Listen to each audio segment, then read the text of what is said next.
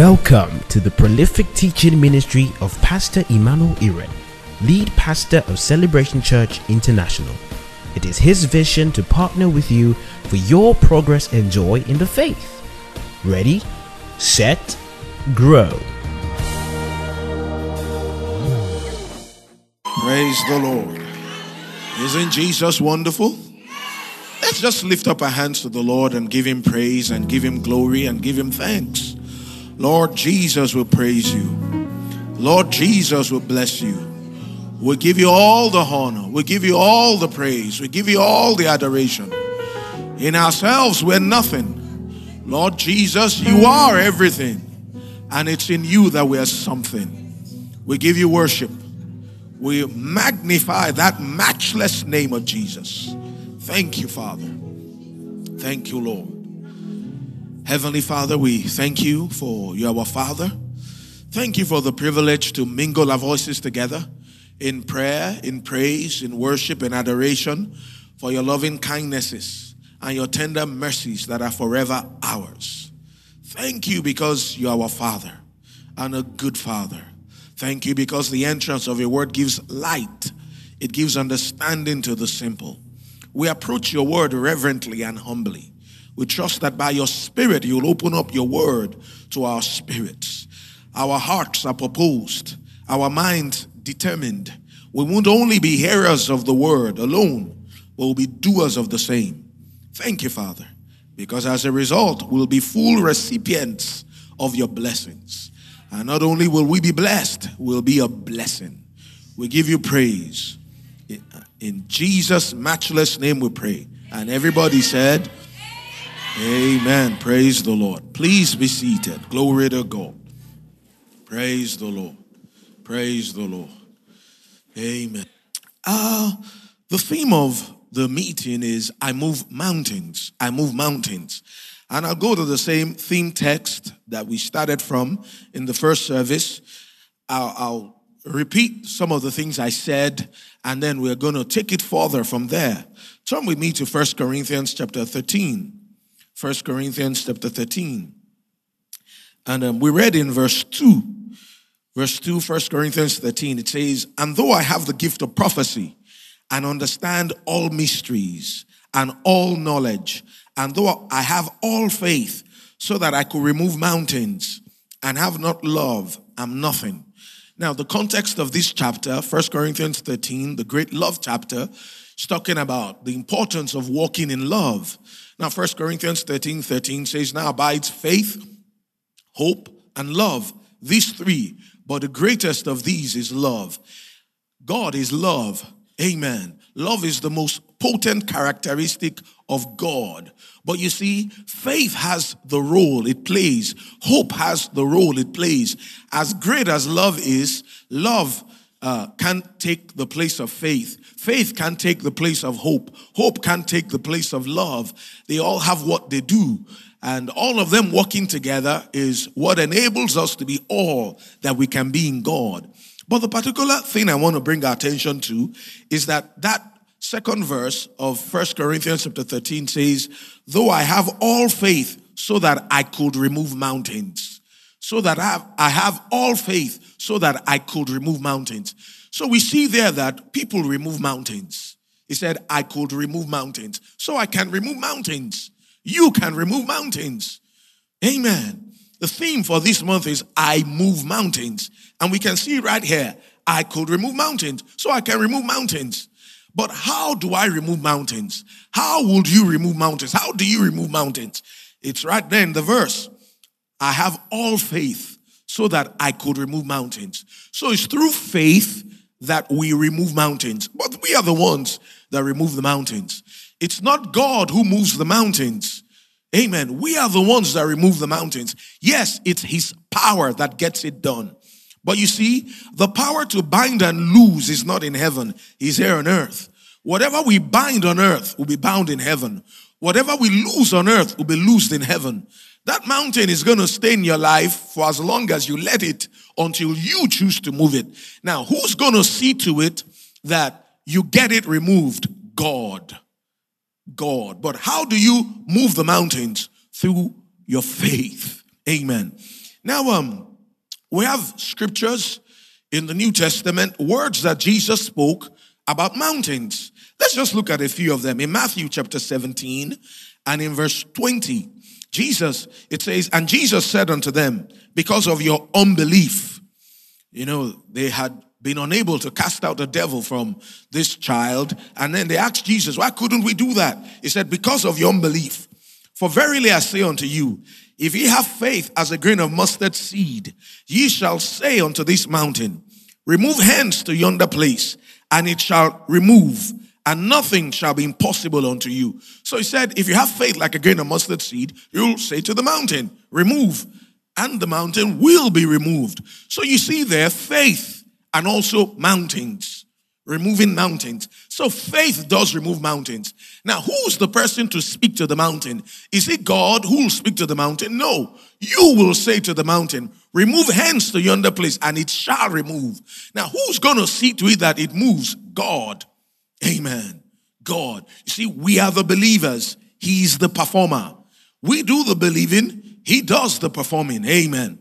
Then we see again in Matthew chapter 21, Another reference that Jesus made to mountains. Matthew 21 21.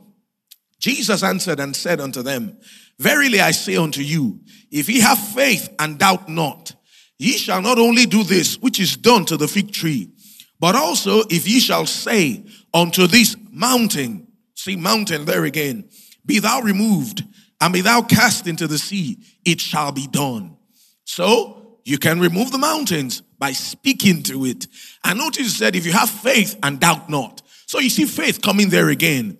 Amen. And faith removing the mountain. Now, what's a mountain? A mountain is big, it's huge, it's fixed, it's stationary, it's been there perhaps for long. Amen. It's an obstacle. It obscures your view of the other side. It stands in the way of um, you achieving your heart's desire or seeing your dreams realized. It represents an impossibility. Now, by the time you tell the mountain to remove, and the mountain gets removed and cast into the sea. If a mountain gets inside the sea, what's going to happen? It's going to sink. And when the mountain sinks, there wouldn't be any evidence that there was ever a mountain. Amen. So we can get rid of those mountains in our lives. You know, the mountain could be, it could be sickness and disease. It could be lack, joblessness. It could be some uh, addictive behavior, some bad habit. It could be an obstacle. It could be family problems. It could just be a dream stands impossible. Maybe you want to school abroad or something God put in your heart. Establish your business, thrive in what you do, succeed in life. It represents an impossibility. And God's word tells us that we can move those mountains. We can get them out of the way. Now, remember, it's not God who moved them. You are the one who's to move it. Now, with whose power, of course, with God's power. God is the person who's going to walk to see that the mountain gets removed. But God is not the one who's going to speak to your mountain. You are the one to speak to the mountain. Amen. Then um another place where Jesus spoke about mountains, in actual fact, it's spoke in more details in that account, is in Mark's Gospel, chapter 11. If you read from verse 12 to 14, the Bible says, And on the morrow, when they were come from Bethany, he was hungry. Jesus was hungry. Seeing a fig tree afar off having leaves, he came if happily, if perhaps he might find anything thereon. And when he came to it, he found nothing but leaves, for the time of figs was not yet. Verse 14 says, And he answered and said unto it, no man eat fruit of thee hereafter forever. The Bible says, and his disciples heard it. Now, why was Jesus looking for figs from that fig tree, even though it wasn't the time for figs? Well, like I said in the first service, in that part of the world and with fig trees, in the season that wasn't the season for fig trees to bear fruit, some of them retained their leaves.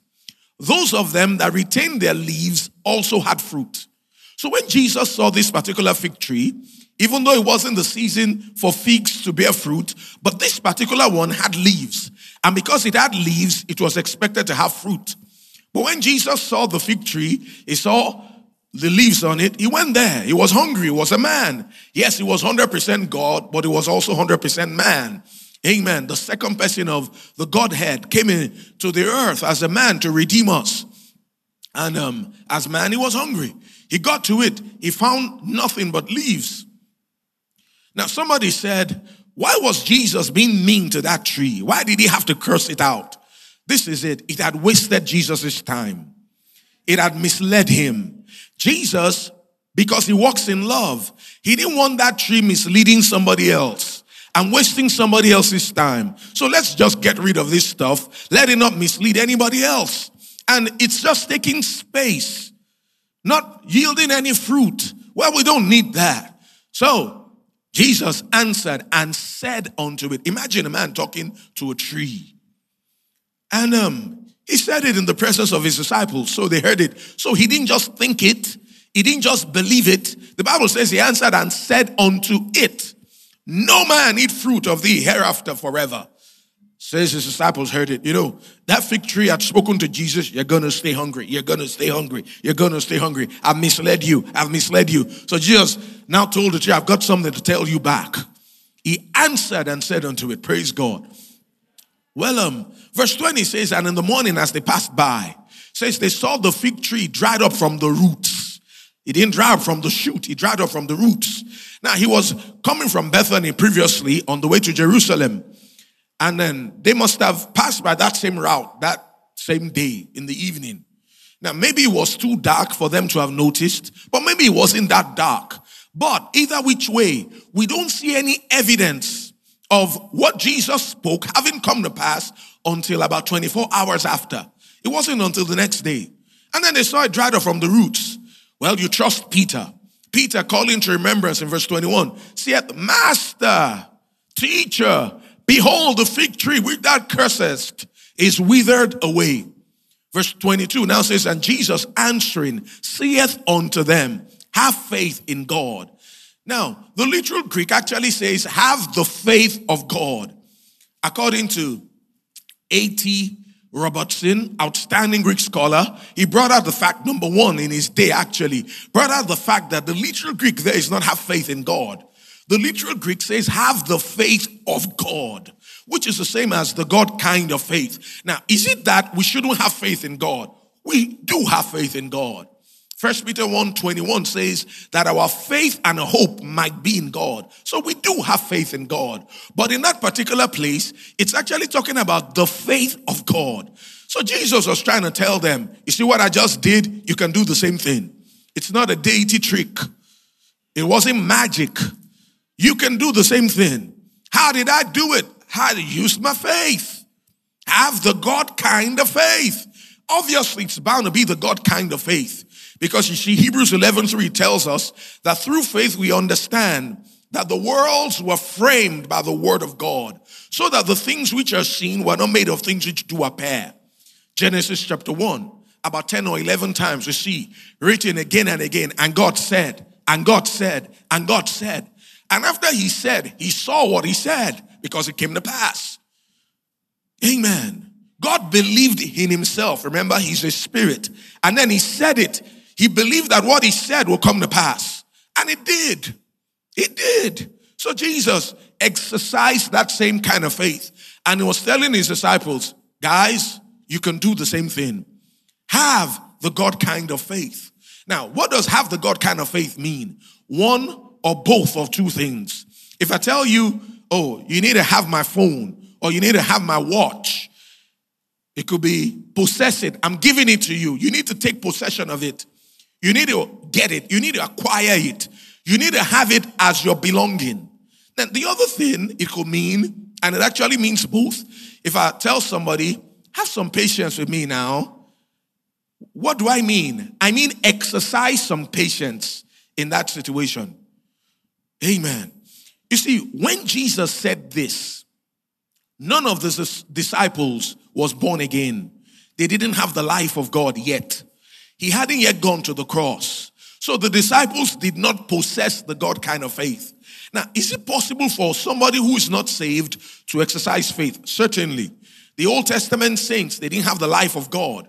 You read in Hebrews 11, they exercised faith, great faith. The Syrophoenician woman, Matthew 15, 21 to 28. she exercised great faith. The centurion, he exercised great faith. Matthew uh, 8, 5 to 13. So, because man is a spirit, and it's with the heart that man believes, any spirit being is capable of believing, saved or unsaved. In actual fact, if an unbeliever couldn't exercise faith, then we couldn't get saved. Because we exercised faith as unbelievers, and that's how we became believers. That's how we got the life of God. So, anybody can exercise faith. But you see, for us who are born again, we have faith. And I'll get to that in a bit. Then in the next verse, verse 23, Jesus went ahead to define as well as describe this God kind of faith. And what was his definition of it? For verily I say unto you. Now, when Jesus begins to say for verily, for truly, you know that Jesus said, I'm the way, the truth, and the life. So when truth personified comes out and says, saying, guys, I'm telling you truly, I'm telling you certainly, that's quite some emphasis. For verily, certainly, absolutely, truly, listen up. I'm telling you this stuff that whosoever, whosoever, whosoever, whosoever shall do what? Shall say unto this mountain, Be thou removed, and be thou cast into the sea, and shall not doubt in his heart, but shall believe that those things which he saith shall come to pass. He shall have whatsoever he saith. Now, look like Jesus was just by Mount uh, Olivet at that time when he said that. And he might have pointed to that mountain. And was he talking about moving literal mountains? Perhaps. But you see, he was talking about circumstances, situations that stand as mountains. He was talking about, look, this faith, I'm telling you, will get anything done, even if it's a mountain. See, it had just caused the fig tree to dry up. Jesus talked about in Luke 17 6, getting the sycamore tree to be thrown in the sea. So he's talking about it working on the impossible. Anything impossible, impossible, possible, whatever. This faith will get it done. It'll move mountains. It'll turn impossibilities around. Amen. Whosoever Anybody, anywhere, who'll say to this mountain, Be thou removed, and be thou cast into the sea, and shall not doubt in his heart, but shall believe that those things which he saith shall come to pass, he shall have whatsoever he saith. He shall have whatsoever he saith. Well, in verse 24, when I had to say, Therefore I say unto you, what things soever ye desire, when ye pray, believe that ye receive them and ye shall have them. And then in 25 and 26, and when ye stand praying, forgive if ye have aught against any, that your Father also which is in heaven may forgive you your trespasses. But if ye do not forgive, neither will your Father in heaven forgive your trespasses. So in Mark 11 23, Jesus defined the God kind of faith as a kind of faith whereby a person believes a thing in his heart, says with his mouth what he believes in his heart, and it comes to pass. You believe a thing in your heart. You say with your mouth what you believe in your heart, and it comes to pass. You see, that's the faith that moves mountains. That's the faith that moves mountains. You believe a thing in your heart. You say with your mouth what you believe in your heart, and it comes to pass. Now, some folks believe in their hearts, but they're not saying anything with their mouths. And so their mountains are standing and standing tall and staying there. They are not moving. Now, some folks, they are saying stuff, but they don't believe it in their hearts. But they are saying stuff. They don't believe it in their hearts. And guess what? Their mountains are not moving either. Because you got to believe it in your heart as well as say it with your mouth. Believe it in your heart and say it with your mouth. That's what gets it done. Now, most people don't have trouble with the believing part. Most Christians, that is. Where more of us have problems is in the saying part. See, we have been taught to believe, we've been taught to have faith. Where we miss it primarily is in that saying part. To say the same thing the Word of God says, to maintain our confession of faith. That's where more Christians have challenges. But the principle of faith is this you believe a thing in your heart, you say with your mouth what you believe in your heart, and it comes to pass. Now we know that there are laws in the natural. Yeah. I did physics as a secondary school student. There was this man by the name Newton, Isaac Newton, that we learned about. Newton had these things, they call them laws of motion. You know, oh, the first one, they call it the law of inertia. Body continues in its state of rest or uniform motion in a straight line unless impressed forces act upon it. See, it's a law, it's a principle. You know, there's gravity, the gravitational pull towards the earth. Now, I'm not gonna, this is not a science class, right? And I know it's not. We're in church. But sometimes some of these things just make these things real. If I were to jump up, well, what happened? I came back down. Why? Because of the gravitational pull towards the earth. You see, it's a law, it's a principle. Amen. This is a phone, one phone. This is another phone, the second phone. I put them together, then I count how many phones. I'm not going to find six. They're going to be two. One plus one will be two. It's a mathematical law. Look, just like there are natural laws, there are also spiritual laws. Romans 3:27 says, "Where is boasting then? It is excluded." It says, "By what law? What law excludes the boasting?" It says, "Of works?" No, not the law of works. It says, "But by the law of faith." So you see faith is a law. It's a principle, a spiritual law a scriptural principle. And that law is stated right here in Mark 11 23 that if you believe a thing in your heart and you say with your mouth what you believe in your heart, uh, it's going to come to pass. You will have what you say. Now, that reminds all of us of how we got saved, doesn't it? Romans 10 9 and 10. That if thou shalt confess with thy mouth the Lord Jesus and shalt believe in thine heart that God hath raised him from the dead, thou shalt be saved.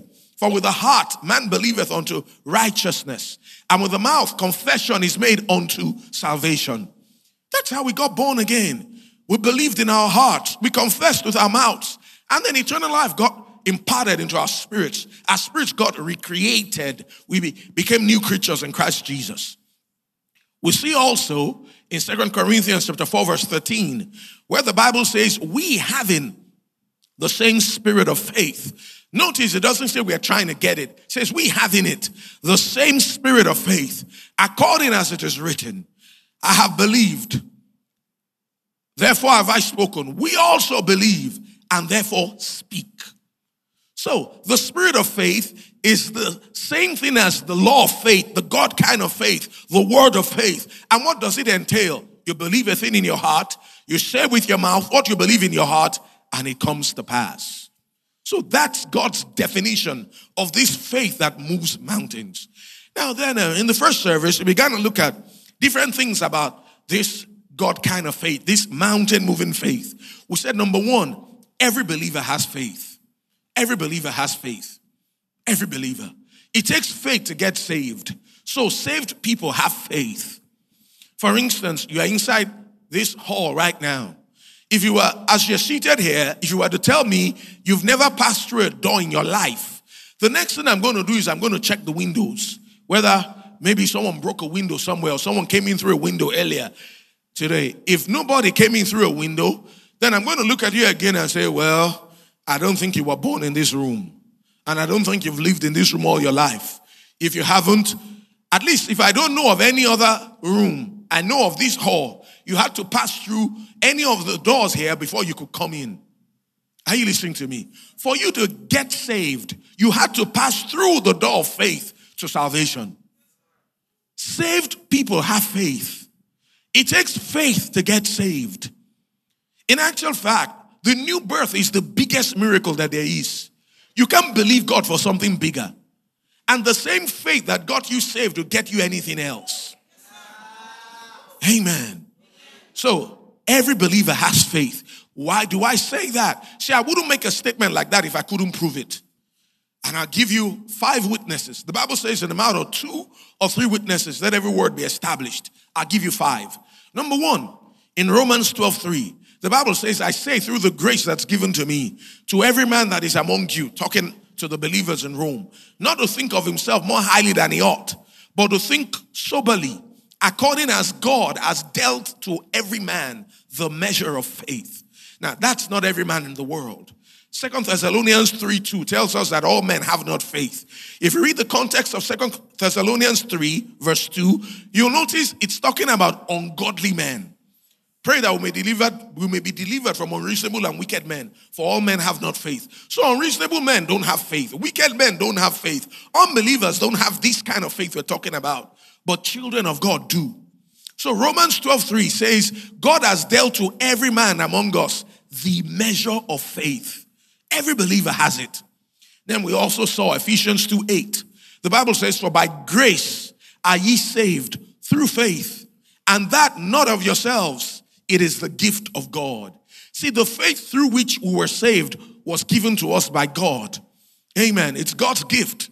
It's God's gift. So it's by grace that we're saved through faith. So for you to be saved, you, you exercise faith. Saved people have faith. Well, how did God give us the faith? So I've given two witnesses already Romans 12 3, Ephesians 2 8.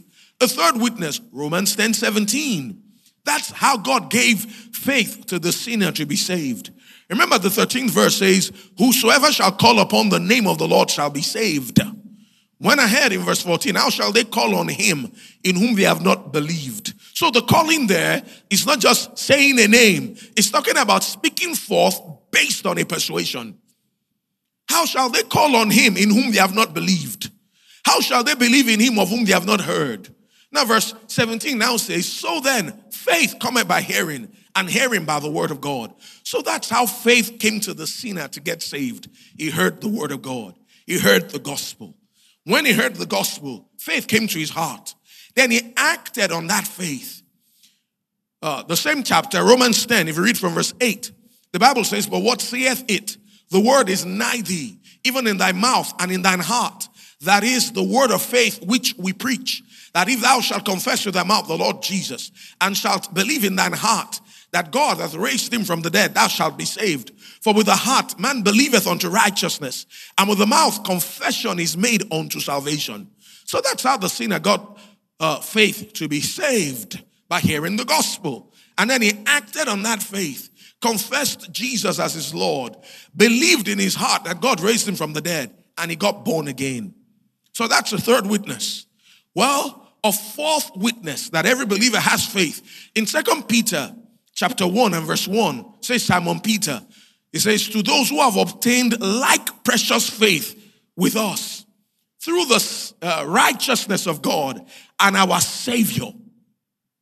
Amen. So, people who are saved, you know, we've become the righteousness of God. And by getting born again, the Bible says we have obtained like precious faith. The same kind of faith that Peter had, who walked on the water with Jesus. That's the kind of faith you've got. We've obtained like precious faith. This faith is precious. Precious. Because it's the victory that overcomes the world. It's what pleases God. Amen. It's how we walk in victory over the flesh, the world, and the devil. It's how we receive answers to our prayers. The Bible says the just shall live by faith. You see, it's precious. And we have obtained it. We're not hoping to obtain it. We're not going to obtain it when we get to heaven. We have obtained like precious faith. Amen. So that's a fourth witness. Well, fifth witness. Second Corinthians chapter 4, verse 13. The Bible says, We having the same spirit of faith, according as it is written, I believed, therefore have I spoken. We also believe and therefore speak. Notice he says, We having, we having, we having. We're not praying for it. We're not promising God, okay, God, I across my heart. This year I will read my Bible every day. I'll pray every day. I promise. Just give me faith. No, whether you read your Bible or you don't read your Bible, you have the same spirit of faith. Now, you ought to read your Bible. But listen, if you're born again, you have the spirit of faith. Well, I just promise God I- will do better this year. Look, uh, you don't have to promise God to do better this year to get faith. You already got it. Now, you ought to do better this year. But you see, you have faith. You have that same spirit of faith. The same spirit of faith that Paul had. The same spirit of faith that Jesus had and still has. You've got it. Same spirit of faith. Paul was talking to the Corinthian church.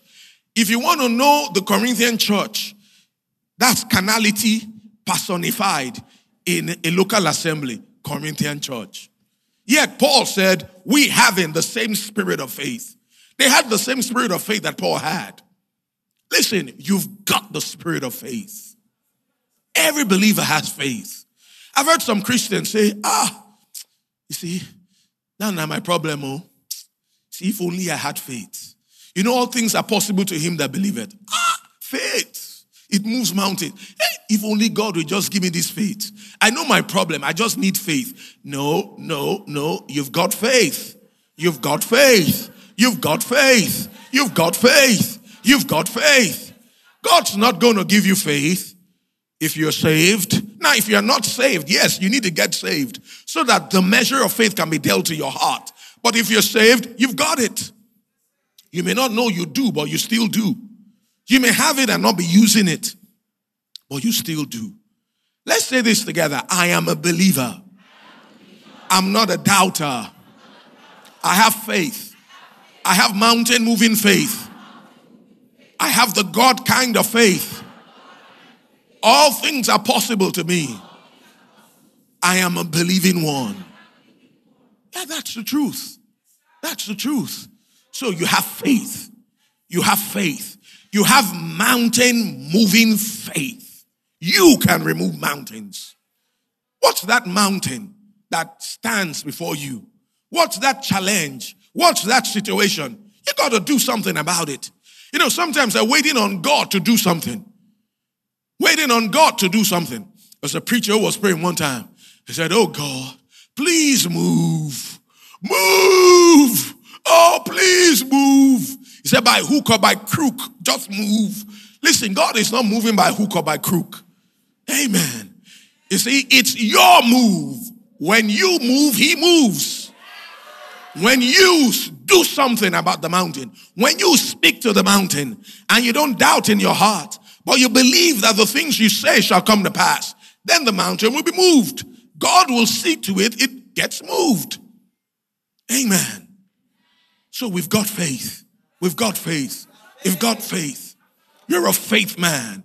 You know, some folks say, you see, those faith people, those faith people, say, those word of faith people, ah, it's all of us, except they are not born again. You know, some people say, I'm a grace man. I, am a grace junkie. You know, have you heard that before? I, I'm of the grace revolution. Listen, in the final analysis, the grace message is the faith message, is the Bible message. Amen. It's the same thing. It's just the truth of God's word. Notice Paul said, But what saith it? The word is nigh thee, even in thy mouth and in thine heart. Romans 10 8. That is the word of faith which we preach. Paul called the gospel the word of faith. Causes faith to come to the hearts of those who are open to it, even if the person is an unbeliever. Amen. So we've got faith. Well, the second thing I want to say is this. I didn't say this in the first service. So if you know somebody who wasn't, uh, who's not in this service or perhaps was uh, in the first one, well, you know something that I'm going to say that he didn't hear. I'm going to tell you. You want to hear? You want to tell him? Well, you can tell him if you want to. Praise God. But the second thing I want to say is this. See, this faith can increase. This faith can grow. It can grow. Now, that's something that gives some people fits. Some people say that faith doesn't grow. It's either you have faith or you don't have it. You know? Could that be true? Let's examine what the Bible says. Second Thessalonians. Well, I could quote it, but I don't want to. I want you to see it in the Bible for yourself. Second Thessalonians chapter 1 and in verse 3. The Bible says, We are bound to thank God always for you, brethren. Now, this is Paul writing to the saints in, saints in Thessalonica. This is the apostle of grace himself, the man that had the revelation of redemption, that knew about Christ and his finished work. And he was writing under the inspiration of the Holy Ghost. How many people agree with me that Paul knew what he was talking about? And that this is the Holy Ghost speaking to us. You believe that, right? Okay, let's keep reading. We are bound to thank God always for you, brethren. So it's talking to people who are born again, as it is proper, as it is meet. Why? What for? because that your faith, your faith groweth exceedingly, and the love of every one of you all toward each other aboundeth. Notice it said their faith grows. Not only was their faith growing, it was growing exceedingly. Their faith was growing exceedingly. Someone said, No, faith doesn't grow. What happens is that you are the one that grows in faith. I said, Oh gosh. At least there's some growing, and faith is involved. The Bible says here, Your faith groweth exceedingly. So your faith can grow. It can grow. Now, faith growing is not automatic. That's why Paul said, We're bound to thank God. Wow! I'm grateful to God for you guys because your faith is growing. It's not just growing, uh, it's growing exponentially, it's growing exceedingly. Well, that's just one witness. Yeah, I thought you'll say so. I'll give you a second and even a third. Second Corinthians chapter 10. Second Corinthians chapter 10 and in verse 15. Second Corinthians chapter 10 verse 15 says, not boasting of things without our measure, that is of other men's labors. Second Corinthians 10 15. Paul writing to the Corinthian church, not boasting of things without our measure, that is of other men's labors, but having hope. When your faith is what? At the same level, decreased. No, when your faith, your faith, your faith is increased. When your faith is increased, that we shall be enlarged by you according to our rule abundantly. Could their faith increase? Paul seemed to think so. The Holy Ghost seemed to say so. Well, he didn't even seem to say so, he said so.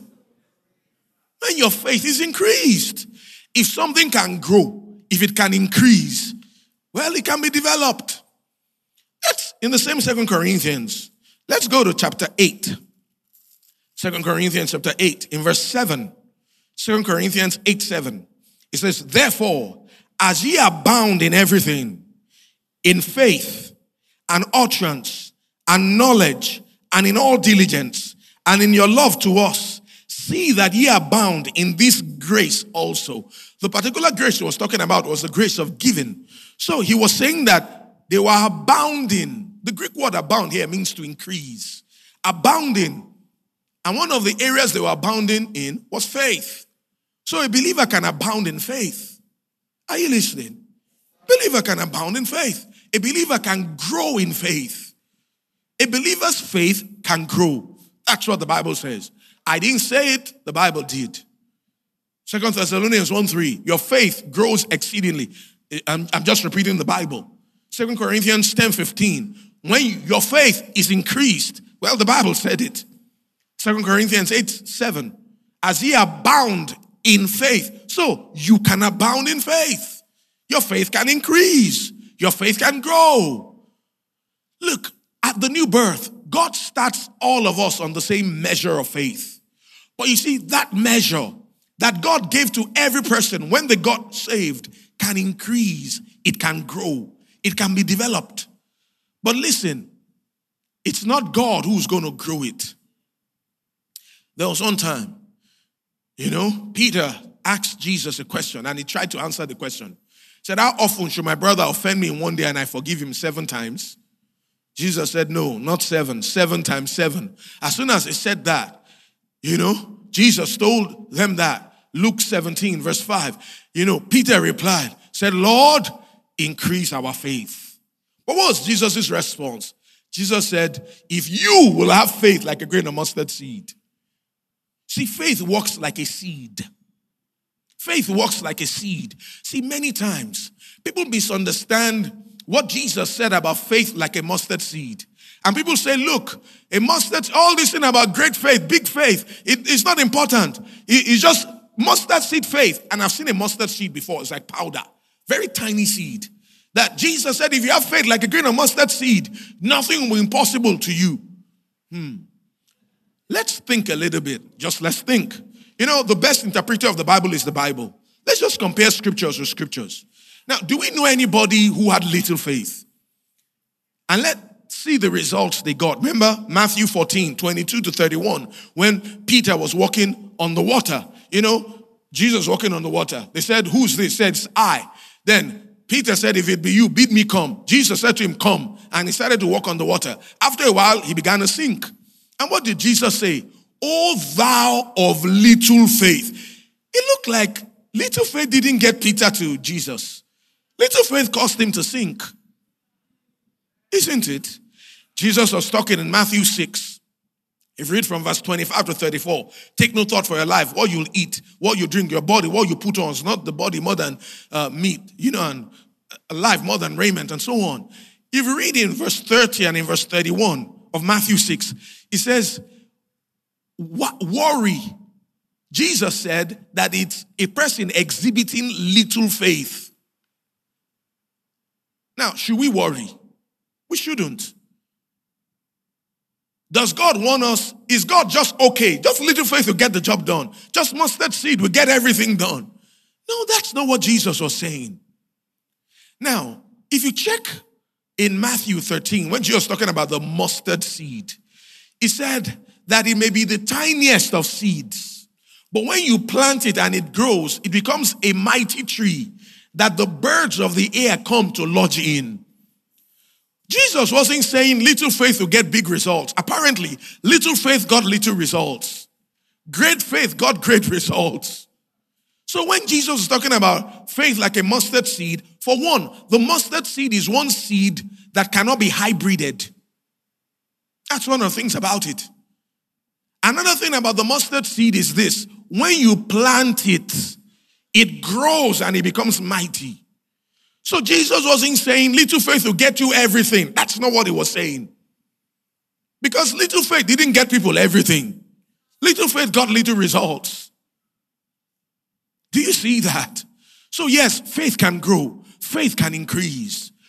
Regardless of where your faith is at, there are two simple things that if you will do to it, it will grow and it will remove mountains. But before I even get into what those two things are, let me establish this further about little faith and great faith. Now, we saw in, in Mark 4, if read from verse um, about 35 to 40, where uh, Jesus was asleep on the ship, and then a storm arose. And when the storm arose, the disciples woke Jesus up, said, Master, Master, carest thou not that we perish? Well, Jesus addressed the situation first, and then he rebuked them. He said to the sea, Peace be still. There was a great calm. And then he said, How come you exhibited no faith? In that instance, they exhibited no faith. So it's possible for a person to exhibit no faith. So that's possible. Then we saw, I referred to it, Matthew 14 from verse 22 to 31, where Peter began to sink. And Jesus said, Oh, thou of little faith, wherefore didst thou doubt? Looks like little faith doubts. So it's possible for a person to be at a place of little faith. Amen. Matthew 6, 30, 31. Which of you, by taking thought, can add one cubit to his stature? O ye of little faith. Little faith worries. Little faith fears. Little faith doubts. But we see in Matthew 8, from verse 5 to 13, about the centurion where Jesus said, I've not found so great faith, no, not in Israel. We see in Matthew 15, 21 to 28, talking about the Syrophoenician woman. In verse 28, Jesus said, O woman, great is thy faith. Be it unto thee even as thou wilt. And her daughter was made whole from that very hour. So, someone can exhibit and have great faith. So, we saw no faith. We've seen little faith. Now we're seeing great faith. Now, just like you know, that was in the Gospels. As of that time, none of these guys were saved. In fact, the centurion and the Syrophoenician woman, they didn't even have a covenant with God. They weren't Jews. In spite of that, they exhibited faith because faith comes by hearing God's word. They knew what God's word was, what God's word says concerning healing. They believed it and they got results. Amen. Great results. So we've seen no faith, little faith, great faith. In Romans chapter 4, we're told in verse 12 to follow in the steps of Abraham's faith. Now, in talking about Abraham's faith, In verse 19, the Bible says, And being not weak in faith, he considered not his own body now dead when he was about a hundred years old, neither yet the deadness of Sarah's womb. He staggered not at the promise of God through unbelief. So there's such a thing as a person being weak in faith. So faith can be weak. We're told not to be weak in faith. Verse 20 of Romans 4 says, But he was strong in faith, giving glory to God, and being fully persuaded that what he had promised, he was also able to perform. So faith can be weak, faith can also be strong. And believers are told to follow in the steps of Abraham's faith and be strong in faith. So God wants us to be strong in faith. So faith can be little, faith can be great.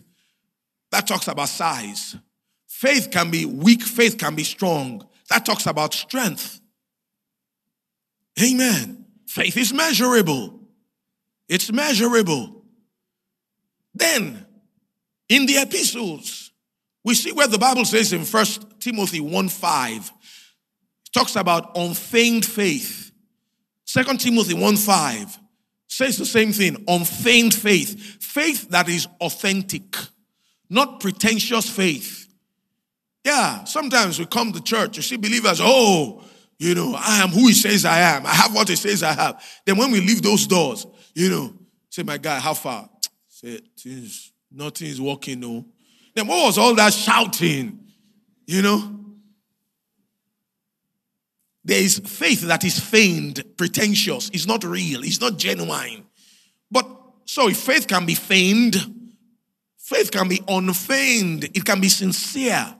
And God wants us to have unfeigned faith, genuine faith, not one that is pretentious, not one that is make believe. You know, sometimes people say fake it until you make it. No, that's not Bible. We're not faking anything. We're real people. We act on God's real word. See, faith does not deny the facts. If you're sick, you're sick. If you're broke, you're broke. Jesus didn't say, Whosoever shall say there's no mountain. He said, Whosoever shall say unto this mountain. So you got to realize, my guy, I got a mountain. But you know what? It's not staying. Because I'm getting rid of it. I'm doing something about it. I'm speaking to it. Amen. The mountain was created with words in the first place. So uh, words will move the mountain. Words will move the mountain. So faith can be little, faith can be great, faith can be weak, faith can be strong, faith can be unfeigned, real. So faith can also be feigned, perhaps. Then that same Timothy, First Timothy 1:19, Bible says, holding faith and a good conscience, which some haven't put away concerning faith have made a shipwreck. So faith can be shipwrecked. Faith can capsize. You know, there are believers endeavoring to believe God. You know, there are people who do 419, but they come to tithe from 419 money. They do dubious stuff. What's going to happen to them? And they say, I believe God. He supplies all my need. You know, someone can be doing shady business and he's saying, I believe God. What's going to happen to that kind of believe God? Is going to shipwreck because that's not a good conscience. I've seen people, they are not living right, but yet they are believing God. No, no, no, no, no. It doesn't work that way. Where they have a good conscience. A good conscience. Amen. A good conscience. So faith can be shipwrecked. Can be shipwrecked. Then we see in James chapter 2, verse 5, where the Bible says, Has not God chosen the poor in this world to be rich in faith? So a person can be rich in faith Person can be rich in faith. Praise God, regardless of their material possessions. So that speaks of rich faith. That same James chapter 2, in verse 22, James 2:22 talking about Abraham, the Bible says, through his actions, through his works, his faith was perfected. So there can be perfected faith, faith that comes to fruition. You know, faith without corresponding action is dead. If you don't act on what you believe, it stays dead. Not going to get you anything. So faith can be perfected, can be consummated, can be brought to fruition, can run its course. How? By adding corresponding action to what you believe. So there's perfected faith. Then we see in First John chapter 5 verse 4 where the Bible says, Whatsoever is born of God overcometh the world. And this is the victory that overcometh the world, even our faith. So there is world overcoming faith. So we see so many adjectives that the epistles speak of about faith. So faith is measurable. Faith is measurable. Notice what the Bible says, which some haven't put off concerning faith have made a shipwreck. First Timothy 1.19. He, he talked about Hymenaeus, Alexander, you know, and all that. Those were probably some believers. So a believer's faith can be shipwrecked. So the fact that you're a believer doesn't automatically mean that your faith is always at par. You are the one to see to it that your faith is strong, that your faith is cultivated, that your faith is developed. Amen. The million dollar question now is this How do I get my faith to grow? How do I increase my faith? How do I get my faith to abound? Two simple things. Number one, you need to feed your faith regularly. Feed your faith regularly. Feed your faith. And number two, you need to exercise your faith. You need to feed your faith. And number two, you need to exercise your faith. F.F. Bosworth said something. He said, Most Christians feed their bodies three hot meals a day, but they feed their spirits one cold snack a week. You know? Sunday, Sunday medicine, Sunday, Sunday medicine. You know, they feed their spirits one cold snack a week. And in some places, it's a snack. I know this is a word taught church. You guys hear God's word. What you hear on Sundays isn't a snack. But there are places where it's just a snack. There are places where it's just milk. In fact, in some places, it's not milk, it's Blue John. Blue John is the milk that has its cream taken out. Amen. Most Christians, Bosworth said, feed their spirits, uh, feed their bodies three hot meals a day, their spirits one cold snack a week, and then they wonder why they're so weak in faith. Smith Wigglesworth said this. He said, if you wait until you need faith and then try to get it, you may have waited too late. P.C. Nelson said this, Peter Christopher Nelson. He was a Baptist preacher, got baptized in the Holy Ghost, came over among the Pentecostals. He was the number one authority in the Greek language in his day, outstanding Greek scholar. He said this He said, constantly feed along the lines of faith and healing with whatever else you're studying. Said, because the day will come when you will either need faith for your own healing or for the healing of a loved one. But when your faith hasn't been kept strong in that area, you will be at a disadvantage. So faith is something we feed. Faith is something we feed. I, have known people. I knew the kind of fel- where their fellowship with God was at. They weren't people who were committed to the things of God or attended church regularly or fed regularly on God's word. Then an impossibility came. You know, let's say a diagnosis of cancer. And then the doctor said, We need to operate on you immediately, right away. And then the same people said, No, I believe God. I believe God. And I felt like, My guy, don't commit suicide. Hmm? You haven't been feeding your faith. Now, I know it's possible sometimes when our backs are against the wall, we get earnest and really believe God. But you see, faith is not, is not willpower. It's not willpower. It's not just being stubborn. It's not being strong headed. It's not. Yes, believing is an act of the will, but believing is a whole lot more uh, different from just something that is of the will. Amen. It grows. It grows. You need to realize that. You need to appreciate that. And what's going to cause your faith to grow? Those two simple things. Feed your faith regularly. Now, how do we feed our faith? Matthew 4 4. Man shall not live by bread alone, but by every word that proceedeth out of the mouth of God. What's that saying? What physical food is to our body, that's what the word of God is to our spirits. The word of God is the food of faith. The word of God is the food of faith. Now, I want you to hold up your Bible your Bible or your instrument of scripture. Amen. Hold it up. I want you to say this. This is faith food.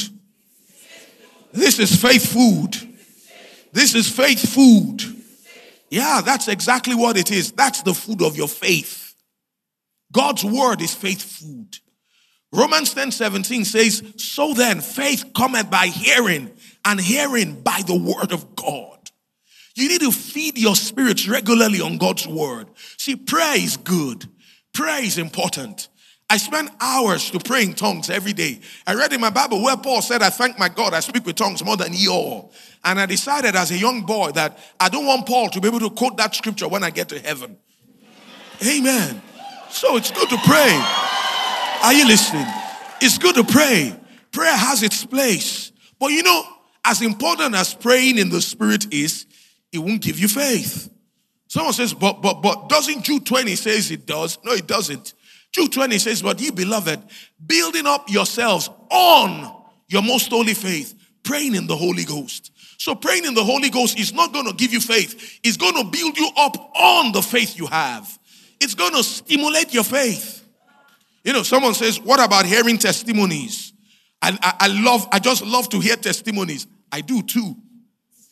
But testimonies aren't going to give you faith. Testimonies may inspire your faith.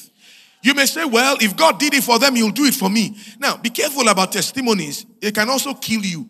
Hebrews 11 29 says, By faith, the children of Israel, they passed through the red shales of a dry land, which the Egyptians are saying to do, were drowned. The Egyptians saw, they saw some people walking on dry land.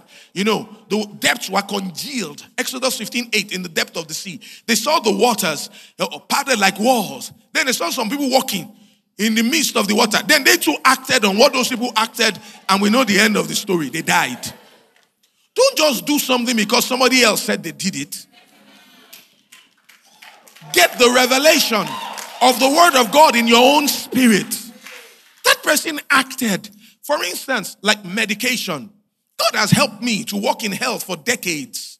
I haven't had a headache in over 30 years. I haven't needed medication in decades, and I give God the glory.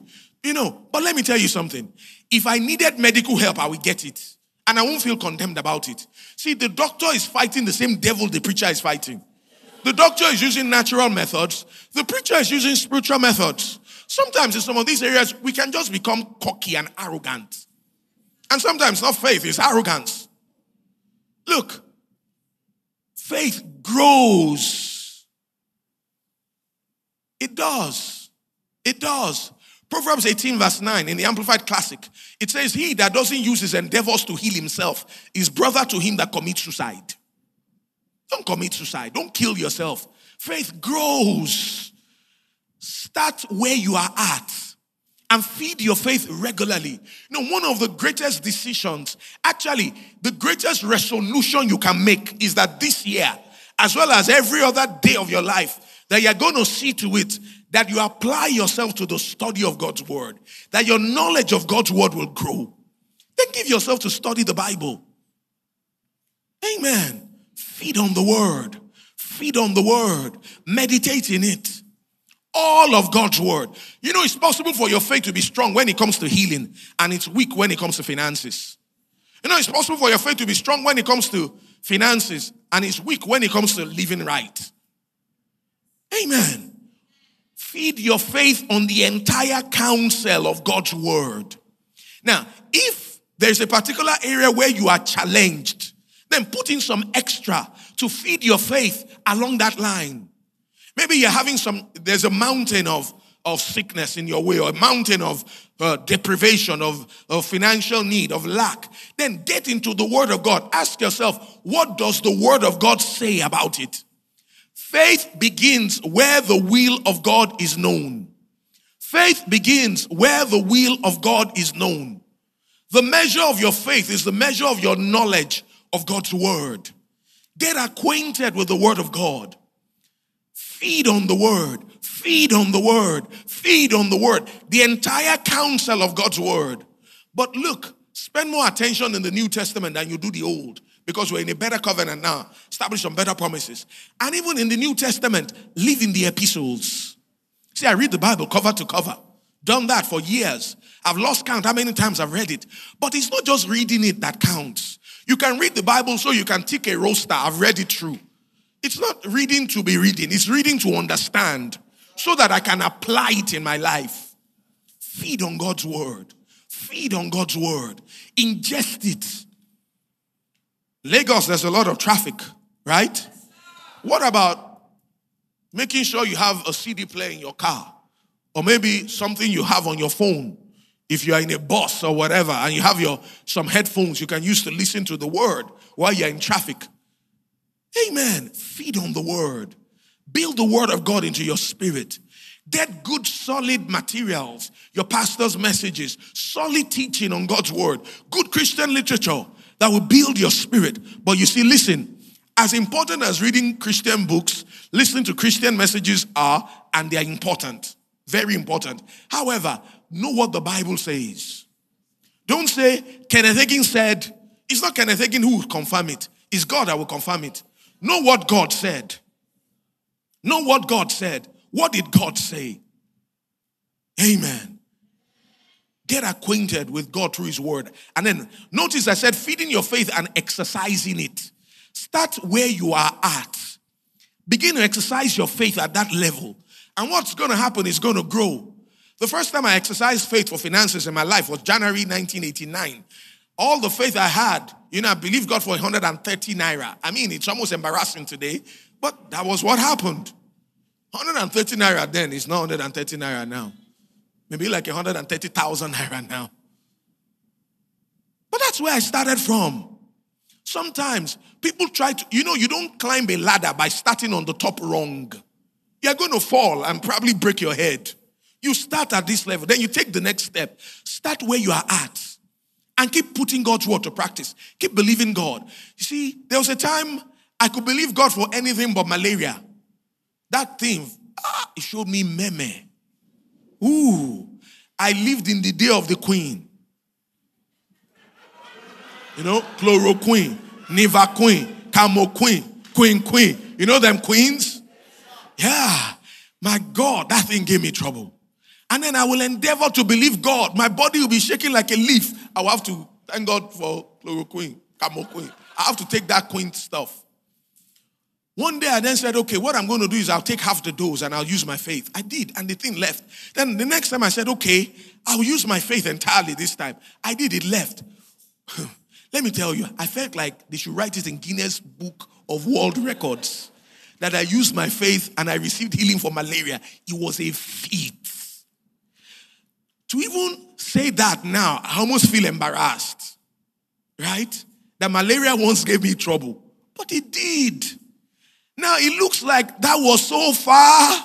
It looks like it was some light years ago, isn't it?